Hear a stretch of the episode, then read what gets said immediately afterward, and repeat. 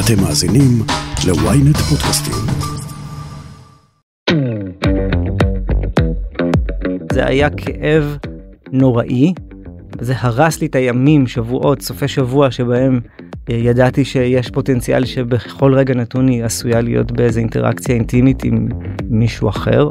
זה ממש אה, רמס לי את הביטחון העצמי, את הערך העצמי, זה רדף אותי בכל שעות היום, הייתי הולך לעבודה והייתה לי כמו ענן שמוריד עליי טיפות של קנאה מגעילות. היה איזה רגע שבו הבנתי שאו שזה יותר מדי לי ואני חותך, או שאני נשאר ואני עושה עם זה משהו.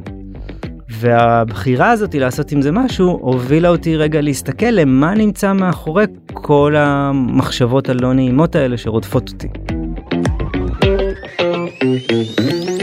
שחר ברלוביץ' הוא מנחה לתקשורת אינטימית, מלווה קבוצות, זוגות ויחידים באמצעות כלים מעולמות הטנטרה. היום בסקס אפיל שחר יספר לכם מה עושים עם הקנאה בתוך קשר זוגי מונוגמי, ואיך להתמודד עם המפלצת ירוקת העין. היי, אתם ואתן על סקס אפיל, פודקאסט המיניות של ynet יחסים.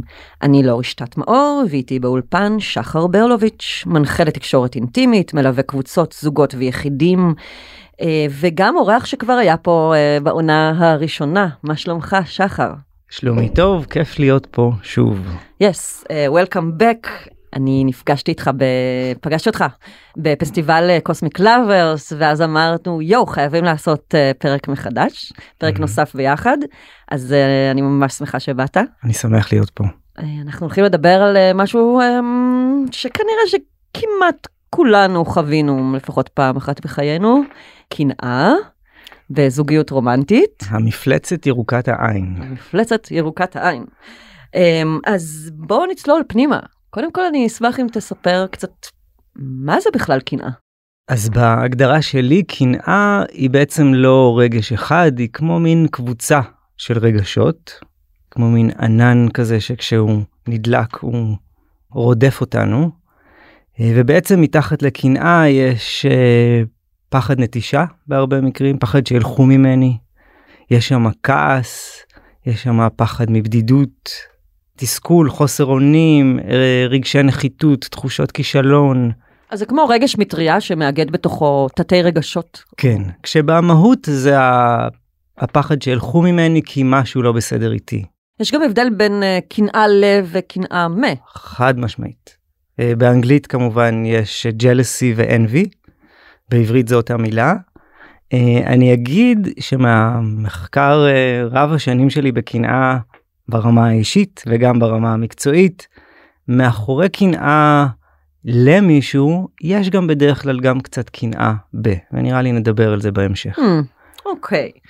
איך אני יכולה לדעת שמה שאני מרגישה בעצם אומר שאני מקנאה? אז בואו רגע נעשה טיפה סדר. אם בתוך המערכת יחסים שלך יש בעיית אמון עם הפרטנר שלך אה, בצורה גלויה או בצורה מוכחת.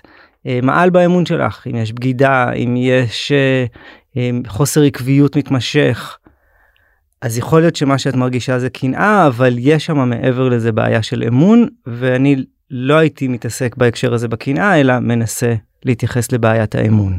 אבל כשאין בעיית אמון... הקנאה היא כמו תוצר לוואי של בעיית האמון בדיוק. היותר עמוקה שמסתתרת מאחורי. בדיוק. היא כמו מין אה, ססמוגרף כזה ש, שמאותת לך משהו לא בסדר, משהו לא בסדר. אבל אם באמת משהו לא בסדר, אז שווה להתייחס לשבר באמון. אבל אם את במערכת יחסים טובה בסך הכל, ויש לך פרטנר או פרטנרית אה, אמינים, ואין שום דבר ספציפי שקרה, ועדיין מכל מיני דברים שקורים או הפרטנר שלך עושה את מרגישה חוסר ביטחון את, אה, יש לך אה, חרדות שהוא ינטוש אותך יש רצון uh, להחזיר לו יש uh, התחשבנות מסביב למה שהוא עושה עם אנשים אחרים כנראה שזאת קנאה. Hmm, מעניין למה לאנשים כל כך קשה להודות שהם מקנאים? Mm. הרי זה לא משהו שאנשים יגידו ישר יודו על עצמם אני מקנא בך אני מקנא בך. אז אני חושב שיש לזה כמו מין שני קצוות. Uh, אני חושב שבקצה אחד יש כמו איזה לגיטימיות דווקא להרגיש קנאה. אצל הרבה מהאנשים uh, יש איזה אמונה שקנאה שווה לאהבה. זאת אומרת אם אני מקנא לבן אדם כנראה שהוא חשוב לי ואני אוהב אותו ולכן אם אני לא מקנא כנראה שאני לא אוהב אותו. נכון, זה גם יהיה בדרך כלל הצידוק של הרבה נשים, נגיד שהם יגידו, אה, הוא מקנא לי, זה אומר שהוא אוהב אותי וחושב עליי בגלל זה. כן, או במקרים הממש קיצוניים, הרגתי אותה כי היא גרמה לי ממש לקנא. אוקיי? במקרים הממש עגומים של זה. אז אני אומר, יש קצוות שבהם כביכול בתוך התרבות שלנו קנאה היא גם דבר לגיטימי, אבל בצד השני של הספקטרום יש משהו מאוד פגיע בלהביע קנאה. זה בעצם להעיד על זה שיש לי חולשה, שיש בי חוסר ביטחון, שיש בי תלותיות, שהדימוי העצמי שלי תלוי במשהו שהפרטנר שלי עושה. ולכן זה מין רגש כזה שגם לא כיף לנו להרגיש ועוד פחות כיף לנו לדבר עליו. מה הרגש הזה של הקנאה יכול ללמד אותנו על עצמנו דווקא? אם אנחנו נעצור רגע ונסתכל על זה ונתבונן, אם נבין שזה מה שאנחנו מרגישים. אוקיי, okay, אז אני אגיד שמבחינתי זה הגולת כותרת של ה... שבגינה נפגשנו. מבחינתי, אני עשיתי טרנספורמציה בחיים האישיים שלי, אה, מלהיות מופעל בצורה בלתי נשלטת על ידי קנאה וממש להרוס מערכות יחסים, ללהתבייש בקנאה שלי ולהסתיר אותה, ללהבין שקנאה היא בעצם מורה לחיים. בעצם עברת את כל המצבים שקשורים בקנאה. אני לא יודע אם את כולם, אבל כאילו עברתי... כאילו חוץ מהקיצוניים אה, של כן. האלימות. אפילו הייתה קצת באי שם בתיכון אפילו אני חושב שהפעולה שה, הכי אגרסיבית פיזית שיצאה ממני בחיי כלפי בת זוג הייתה אי שם בגיל 17 כשבה אה, חשבתי שזוגתי דאז מפלרטטת עם חברי הכי טוב באירוע ל"ג בעומר על חוף הים ובמעשה שפל דחפתי אותה על החול והלכתי משם. וואו. זה הכי קרוב בזמן ל... שהם דיברו כאילו? לא, לא, בזמן שאני והיא דיברנו. אה. מחוסר אונים וחוסר שליטה, זה, זה אני חושב שאחד הדברים שאני הכי מתבייש בהם שעשיתי בחיי. אז כאילו אתה רואה את זה בתור אירוע שפל בחייך מאוד גדול. כן. בדיעבד אני אפילו לא יכול להגיד אם באמת היה שם משהו אמיתי שעליו זה מבוסס. אה, לא תקשרתם את זה אחר כך? לא. תקשרתי מולה את הכעס שלי, היא הכחישה, אני לא חושב שאי פעם דיברנו על מה באמת היה שם. Mm, חבל. אז כאילו הזוגיות הזאת הסתיימה באותו הרגע? זאת הכוונה? לא, ש... לא, היא אה. עוד המשיכה בקרטועים מוזרים. מערכת יחסים ראשונה כזה של תיכון. אה, אבל אני חושב שמשם היה לי כמו איזה מין, אה, עשיתי עם עצמי איזה הסכם פנימי לא להרגיש את הרגש הזה יותר, או לא לתת לו יותר מקום. ואז איך הוא חזר אליך? כי מן הסתם אי אפשר להדחיק את הרגש הזה. בדיוק, זה שעשיתי עם עצמי הסכם זה לא אומר שהוא נעלם, ואז אני חושב שבמשך שנים פשוט שיחקתי כאילו הוא אינו קיים. זאת אומרת, אה, מול בנות זוג הייתי cool, בתוך תוכי אכלתי את עצמי, ומה שבעצם קרה זה שהוא יצא בכל מיני קטנות, הוא יצא ב... הייתי נוקם. עם אה, איזה בת זוג הייתה איקס זמן אה, אה, מפקירה אותי באירוע חברתי לטובת אה, גבר שהרגשתי שהוא יש בו משהו שמאיים עליי אז הייתי נעלם לה פתאום. literally טכני הולך ומחפש איזה פינה כדי שהיא לא תמצא אותי ושתדאג לי ושתקנא בעצמה ואז חוזר ומיתמם של מה פתאום אני סתם הסתובבתי וואו איזה לי. תכסיסים. כן, או אני חושב שזה יצא, יצא בכל מיני passive אגרסיביים כאלה של כאילו אני מקנא ואז אני נהיה קטנוני על כל מיני דברים אחרים. גם ההיעלמות היא passive aggressive. מאוד מאוד. כאילו כי הרגשתי שקנאה כשלעצמה יש בה איזה משהו aggressive aggressive אז ואת זה לא רציתי להביא אבל לא באמת נתתי לה מקום אחר ואז היא, היא קיבלה כל מיני דבר כל מיני צורות מגעילות אחרות. אני אקפוץ רגע fast forward ללפני כמה שנים ש, שבעצם הייתה לי איזה מתוך חוויית חיים הבנה שמתחת לקנאה יש המון המון ידע אה, ועומק על הפחדים הכי כמוסים שלי על הכאבים שאני לא מעז להרגיש וזה כמו מין דרך להראות לי איפה אני יכול עוד להתפתח.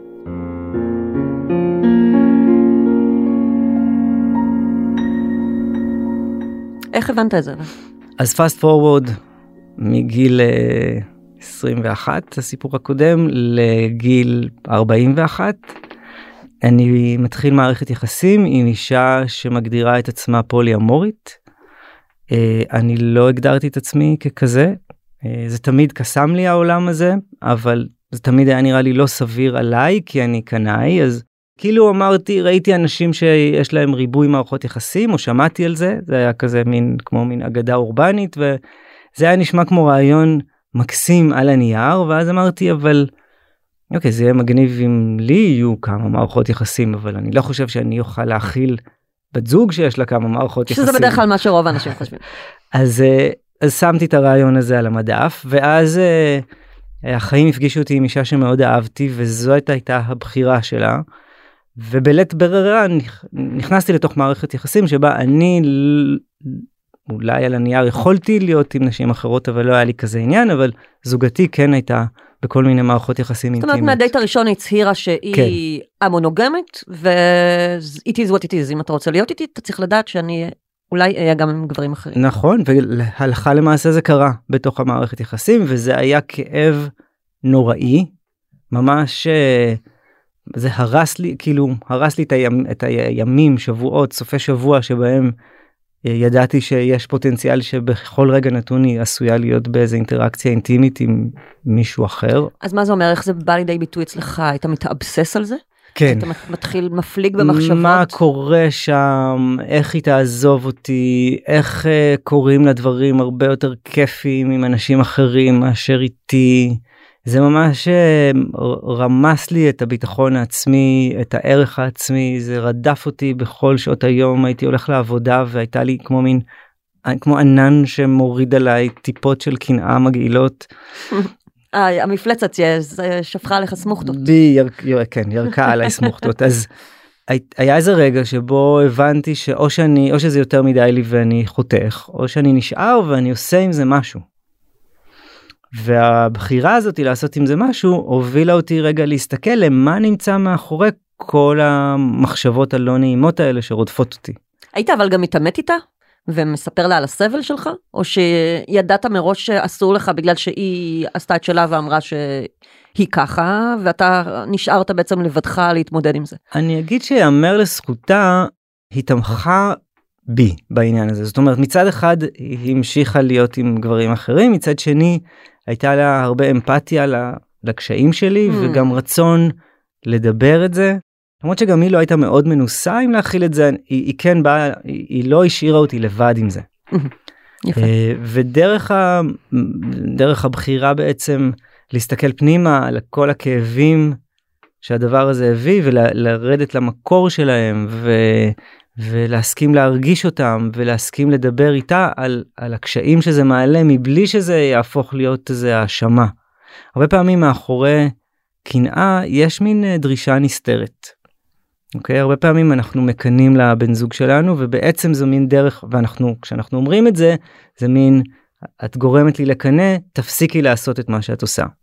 אוקיי? זה לא את גורמת לי לקנא זה אומר שיש לי איזה רגישות מסוימת או איזה איזה קושי שהדבר הזה מעלה ויש לי גם אחריות עליו אלא לא.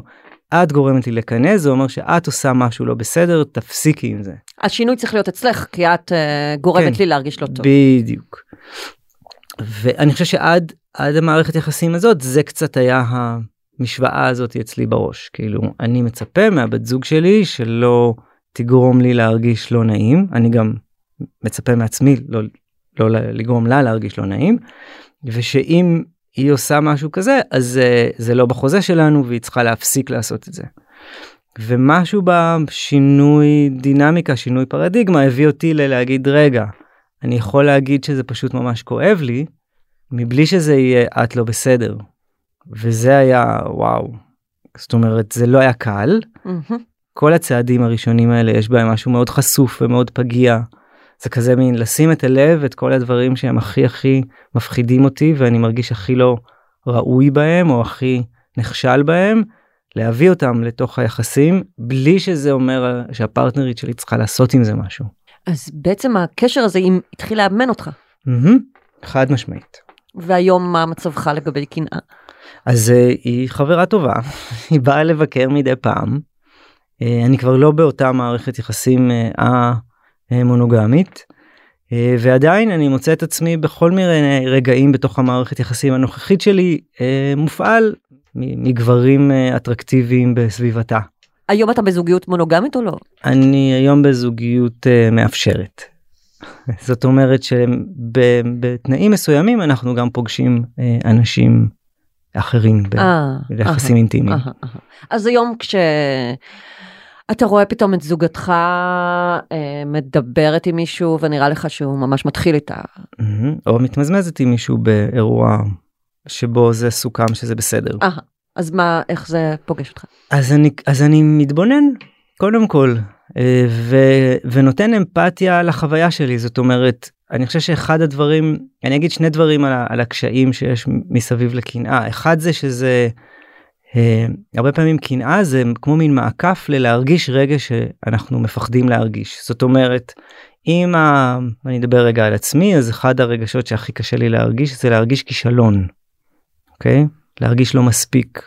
אז כשהבת זוג שלי עם בן אדם אחר ואני עומד אותו והוא נראה לי כמו איזה איום אז אני בעצם יש פוטנציאל שאני היא תעזוב אותי ואני ארגיש כישלון אז אני כועס על זה או מוחה על זה או מדמיין על זה דברים כדי להימנע מה בסוף בסוף בסוף להרגיש כישלון. אז מה שאני עושה זה נותן מקום ללהרגיש כישלון. אה, אתה לוקח את האופציה הכי גרועה בעצם אותה באיזשהו. אופן אני מסכים להרגיש את הרגש הזה שנורא נורא מפחיד אותי להרגיש אותו. איך, איך מסכימים להרגיש כישלון? כאילו, איך זה עובד? אז uh, חושבים על המילה כישלון אפילו יכולים לדמיין אותה כתובה בחלל ומנסים להרגיש איפה היא בגוף כשאני רגע ממש נותן לעצמי להרגיש את, ה- את הכי נוראי אוקיי? בלי הסיפור בלי עכשיו אני כישלון כי היא עזבה אותי אלא לא אני כישלון שחר כישלון זה קצת ההפך מפסיכולוגיה חיובית אוקיי? אבל זה בלי סיפור זה לא אני כישלון כי אלא אני רגע נותן לעצמי להרגיש כישלון ומה שבעצם קורה זה שכשאני באמת נותן לעצמי להרגיש כישלון כולל החוויה הפיזית שמגיעה עם זה, הגוף לומד שאפשר להרגיש כישלון ולא למות. Hmm. כי היו רגעים אי שם בילדותי המוקדמת שלהרגיש כישלון היה כמו פחד מוות. וואו. אם הייתי נכשל אה, במשהו שהמבוגרים סביבי נורא העריכו, ואז הם כעסו עליי או הפנו לי את הגב, בתור ילד מבוגר שמפנה לך את הגב, זה כמו מוות. אז נורא ניסיתי להימנע מלהרגיש את זה. היום אני מבוגר, אני יכול להרגיש כישלון ולא למות. אז חלק מהאימון שעשיתי היה למצוא את הרגשות שנורא ניסיתי להתחמק מהם, כמו להרגיש נטוש או בודד או נכשל, וממש להרגיש אותם בגוף ברמת הדקה. לא עכשיו שעה, פשוט לתת רגע מקום לדבר הזה, והדבר המדהים עם רגש, כשנותנים לו מקום, הוא חולף. כשלא נותנים לו מקום, הוא רודף.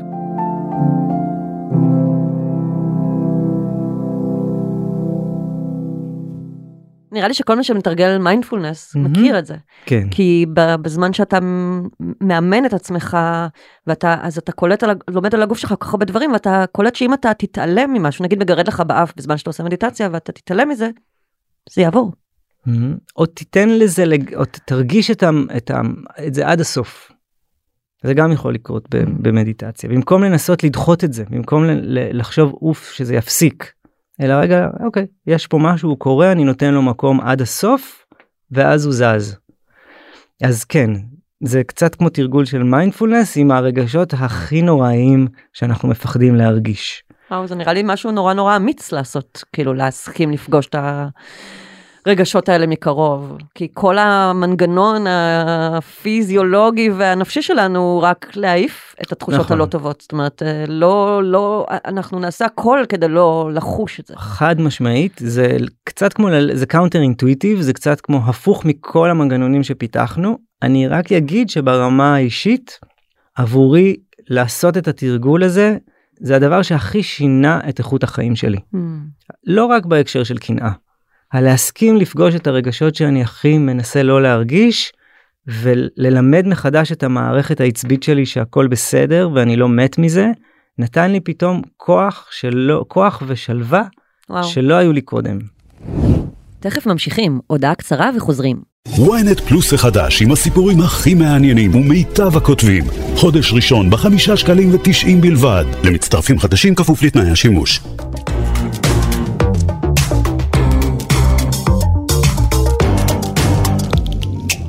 בשיחה מוקדמת איתך אמרת שלדעתך בזוגיות אה, מונוגמית דווקא, אז קנאה יכולה להיות הרבה פחות מבוסתת מאשר בזוגיות אה, פתוחה או פוליאמורית. כן, אז, אז אני אגיד שביחסים א-מונוגמיים או פוליאמוריים אה, טובים או סבירים, יש הרבה שיחה על גבולות, על אה, מה ההגדרה של היחסים, על קנאה.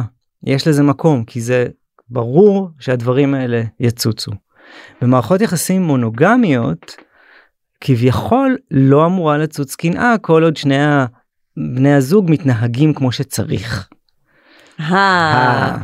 ואז מה זה כמו שצריך? אני אגיד שמונוגמיה או אנשים שהם ביחסים מונוגמיים הרבה פעמים בעצם לא מדברים על מה מהות המונוגמיה שלהם. יכול להיות שעבור אדם אחד בתוך המערכת יחסים אה, המונוגמיה אומרת בחרתי בפרטנר הזה ולא יהיו לי אף מערכות יחסים עם בני המין השני לעולם, רק עם הפרטנר שלי. לא יהיו חיוכים או חיבוקים, לא יהיו אה, חברים טובים מבני המין השני, ויכול להיות שבעבור הפרטנר השני, מונוגמיה אומרת, אוקיי, אני לא שוכב עם אנשים אחרים, כן. אבל בעצם כל השאר כן.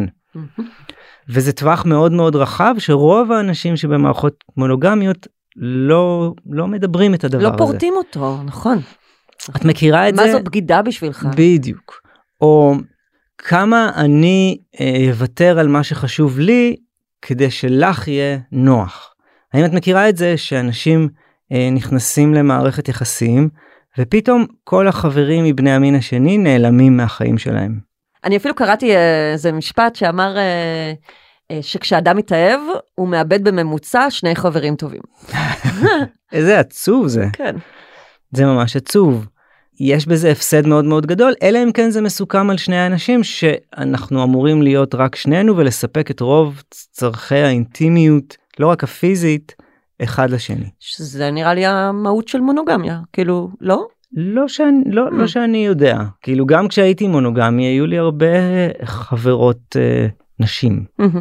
שלא היה לי איתם מערכות יחסים רומנטיות או אירוטיות אבל הם היו ממש חברות טובות שלי. כן אז לי קרו דברים באמת הפוכים שידידים שנישאו ניתקו איתי קשר כי אנשים שלהם ראו בי איזשהו איום אף על פי שלא היה בינינו שום דבר רומנטי וזה תמיד היה פלטוני לגמרי.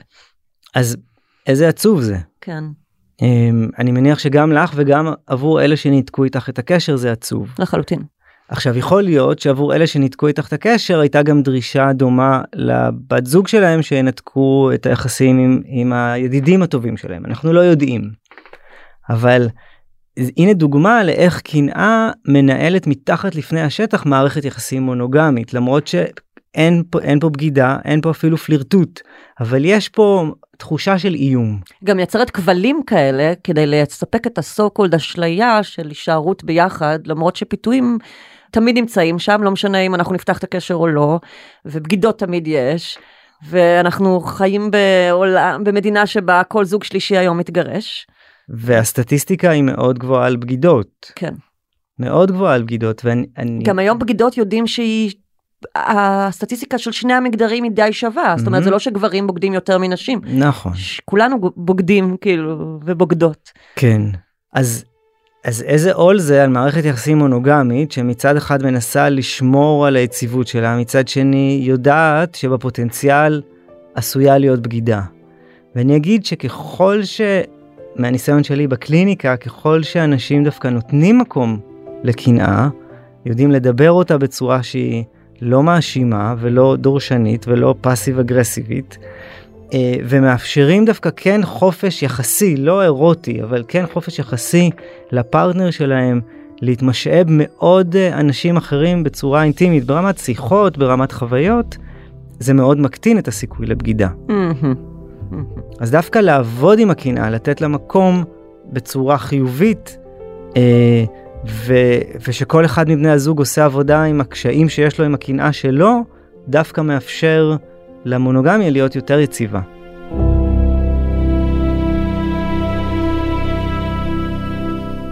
איך אפשר להפוך קנאה למנוע אירוטי?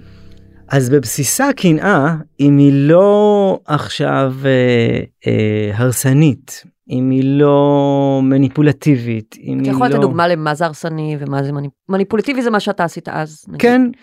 אז קנאה הרסנית היא קודם כל קנאה שמנתקת את uh, בן הזוג שלי מהעולם. זאת אומרת, כשהקנאה הייתה הרסנית אי שם בשנות התיכון שלי, מה שקרה זה שכל כך חשדנו באנשים סביבנו, ש, שאסרנו אחד על השנייה להיות במערכות יחסים עם כל, היינו חבר'ה, ובסוף המערכת יחסים כל החבר'ה התפרקה. וואו, כן. כל החבורה. כל החבורה התפרקה.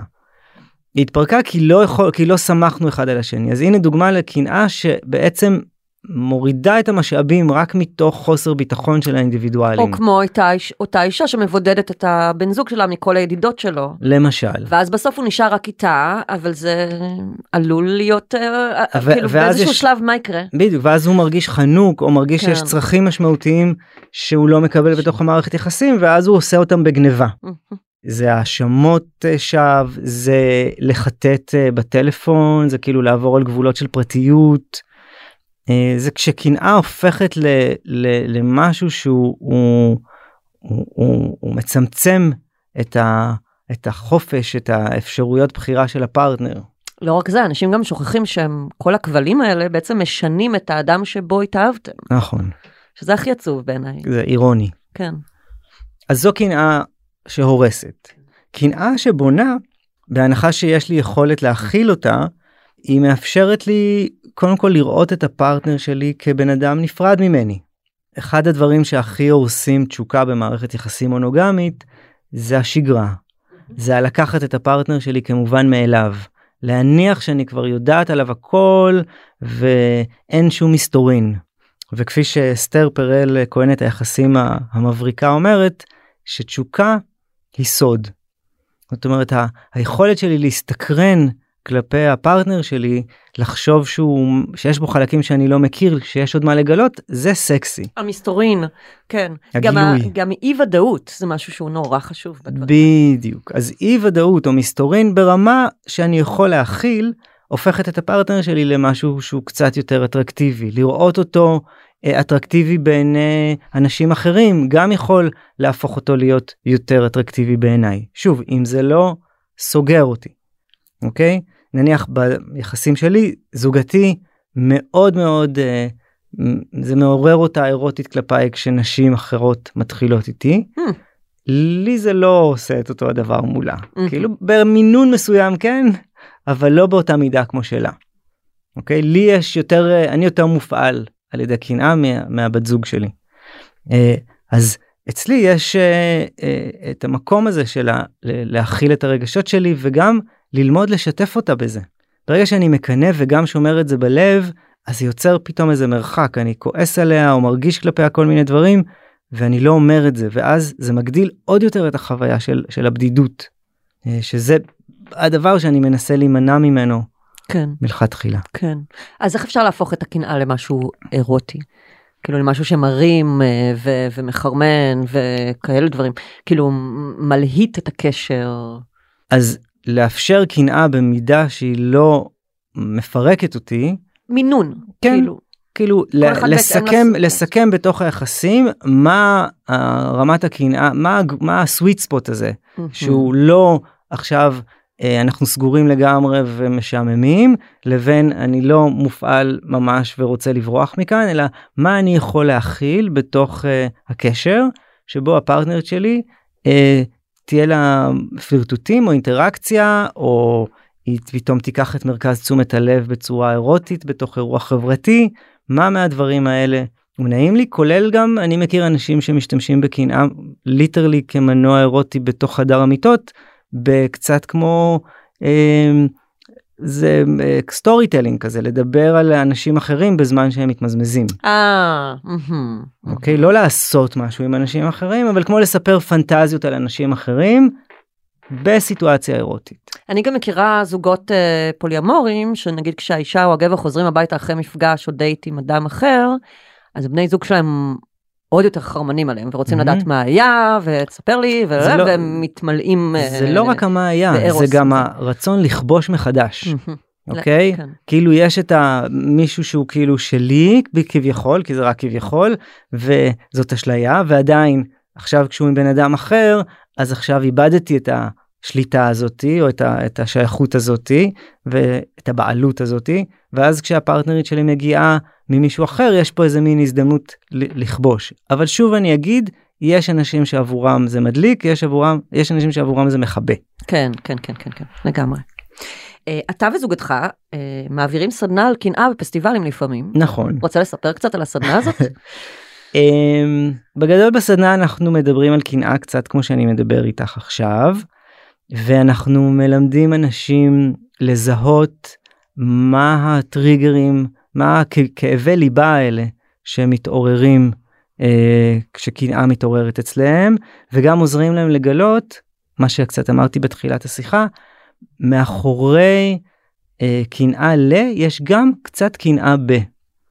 וזה מאוד מאוד מאוד שווה לשים לזה לב כי אנחנו מאוד עסוקים במה הדבר הזה עושה לי אה, לא נעים ו- ו- ומהר מאוד נוטים לזה הצדקות והאשמות כשהרבה פעמים זה שהפרטנרית שלי פתאום מקבלת עכשיו תשומת לב מבני המין השני או היא מחוזרת או יש לה קשר חדש זה בעצם איזה כמיהה שיש לי ומאיזושהי סיבה היא לא מקבלת כרגע מקום ובמקום להגיד וואלה אני צריך לעשות משהו כדי שהכמיהה הזאת תתמלא אני יושב בבית ורוטן. אז בסדנאות שלנו אנחנו עוזרים לאנשים לזהות מה הכמיהה הנסתרת שלהם ומה כאב הליבה שנלחץ בזמן מעניין, קנאה. דרך עבודה סומטית, דרך עבודה עם הגוף, כאילו? תמיד יש איזושהי עבודה סומטית אני מאמין שזה ה, ה, הדרך הכי מהירה ל- לחיבור ושינוי זאת אומרת לא רק הראש חושב אלא גם הראש והגוף. אבל אבל זה קודם כל שיחה. מעניין. אה, מה תייעץ למאזין שמופעל מקנאה והוא לא יודע, תוהה איך להשתחרר מהתחושות הקשות האלה? בהנחה שהמאזין הזה אה, מופעל מקנאה לא כי נעשה לו משהו שמערער את האמון ביחסים. וכשאני אומר נעשה יש פה הבדל בין פרשנות לתצפית. האם יש לך הוכחות חותכות לזה שקרה משהו מועל באמון? אם אין יש הרבה סיכוי שהמוח שלך משלים עכשיו איזה משהו אוקיי? היא מאחרת בשעה מיציאה עם חברות שלה זה לא אומר שיש לה רומן גם אם זה עשה לך מלא מלא היגיון בכל מיני הקשרים. אז אם אתה מכיר את עצמך או אם את מכירה את עצמך שיש לכם נטייה לקנא אה, ולא כי הפרטנר שלכם הוא אדם לא נאמן אז ההזמנה היא קודם כל לה- לפעמים זה גם טראומה, זאת אומרת, לא נכון. רק בגללו, אלא נכון. הפרטנר הקודם שלי בגד בי. בי, נכון. ועכשיו כולם בוגדים בפוטנציה. אחלה אבל אבל זה להכיר בזה שהפרטנר הנוכחי שלי עד uh, שהוא יוכח אחרת uh, הוא חף מפשע. הוא חף מפשע ושזה תיק שאני מביאה ליחסים ולא זה שהוא עכשיו לא עונה לי בטלפון זה זה זה אשמתו. אז קודם כל להכיר בזה שזה שלי. זה הכי הכי הכי חשוב קודם כל להכיר בזה שהקנאה מגיעה מכאב שלי וזה לא בעיה שלו זה קודם כל אחריות שלי. הדבר השני זה לתת אמפתיה לכאב שעולה. אוקיי אני מרגישה במצוקה אני מרגיש נטוש אני חסר אונים לזהות את הרגש ולהגיד וואלה זה מה שאני מרגיש לנסות כמו מין לחבק את עצמך אם יש חבר או חברה שאפשר לדבר איתם על זה ולתאר את, ה, את, ה, את החוויה הלא נעימה שאתם מרגישים זה חשוב. אבל לשים לב שכשאתם מתארים את החוויה הלא נעימה זה לא כי הבת זונה עושה לי ככה וככה אלא זה מה שעולה בי כרגע ואיזה באסה ואני אשמח ל, לנראות והכלה. לא איך אנחנו משמיצים את הפרטנר שלי. לקצת יותר מתקדמים זה לזהות באמת מה הדבר הזה הפחד נטישה הזה הפחד בדידות תחושת הכישלון חוסר אונים שהם הדבר הזה לפעמים זה כולם ביחד. אה, לקחת כל פעם את אחד מהרגשות האלה לתת לו מקום להרגיש אותו להסכים להרגיש אותו לדמיין את עצמכם מחבקים את עצמכם תוך כדי שאתם מרגישים את הרגש הלא נעים הזה לתת לזה מקום. כי רק אם ניתן לזה מקום יש סיכוי שזה יעשה איזושהי טרנספורמציה. אם ננסה לא להרגיש את זה ונזלוג לכל מיני מחשבות מאשימות רוב הסיכויים שזה רק יחמיר. או ייצר נבואה שמגשימה את עצמה, כשבסוף חד- האדם באמת יעזוב אותנו. חד משמעית, אנשים שהם, לי יש ממש זיכרון צורב של מערכת יחסים עם אישה שמאוד אהבתי, שהקנאה שלה לא, לא יכולתי להכיל אותה. קנאה לא מבוססת דרך אגב. היא הייתה אובססיבית על כל על קנאה אה, למרות שהיא הייתה הרבה יותר פלרטטנית החוצה ממני ובאיזה שלב זה הרגיש שהיא לא סומכת עליי וחתכתי Mm. וזה היה ממש נבואה שהגשים את עצמה כי היא הייתה קנאית כי היא פחדה שאני אעזוב אותה אבל הקנאה שלה גרמה לי להרגיש להתרחק. שהיא לא סומכת עליי והיא צמצמה את החופש שלי לא במיניות עם נשים אחרות כללית את החופש שלי וזה היה כזה לא מתאים. מה תייעץ למי שהוא באמת אותו בן, שיש לו בן זוג, בת זוג אה, קנאי קנאית. לנשום עמוק, להכיר בזה שבחרתם בן אדם שיש לו איזה רגישות, וגם קצת להכיר בזה שאולי יש לכם איזה רווח משני מזה שבחרתם בן אדם שהוא קנאי. זאת אומרת, אם בחרתי בת זוג שהיא קנאית, אולי אה, אני קצת נהנה מזה שהיא מהתשומת לב. מהתשומת לב, Mm. אולי מהדרמטיות כאילו Mhm. יש חיים יותר סוערים אם אני חושב שקנאה ואהבה הם אחד אז אולי יש לי שם פרשנות לזה שהיא אוהבת אותי יותר בגלל שהיא מקנאה. אז גם להכיר בחלק שלי ללמה בחרתי בן אדם שהוא הוא, הוא מקנא ולהזמין דיאלוג לא מאשים. זאת אומרת כן ל, ל, ל, לעודד את הפרטנר שלי לדבר על הקנאה שלו לא לנסות שהוא ידחיק אותה אבל גם לשים לב שזה לא דרך שלו. כאילו לספר לי כשהוא מקנא. כן לספר בצורה שהיא לא מאשימה אותי ולהקשיב עד הסוף. זאת אומרת אם הפרטנר שלי אומר שזה מאוד מאוד הפעיל אותו אז להגיד לו וואי זה נשמע מאוד קשה Mm. אני יכולה להבין איך זו תחושה מאוד לא נעימה לראות אותו. כן כאילו. לראות אותו לאשר את החוויה שלו Mhm. אה, אבל לא להסכים לקחת על אחריות על זה זאת אומרת לשים לב שכשהפרטנר שלי עכשיו מגביל את החירויות שלי בחיים כי הוא מרגיש לא נוח לשים גבולות אז כאילו מצד אחד לשים גבולות לא לתת לזה להיות עליי אם, אם החירות שלי חשובה לי בתוך יחסים וחירות חשובה בתוך יחסים מאוד.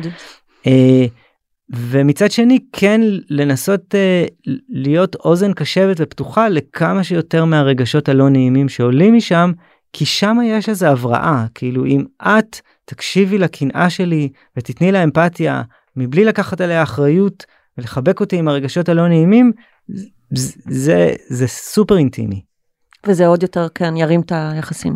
כאילו יחבר, יעמיק אותם. בפוטנציאל. יואו, שחר, אתה מהמם. ייי איזה מדהים. יואו, תודה רבה רבה. ממש ממש בכיף היה לי תענוג שוב.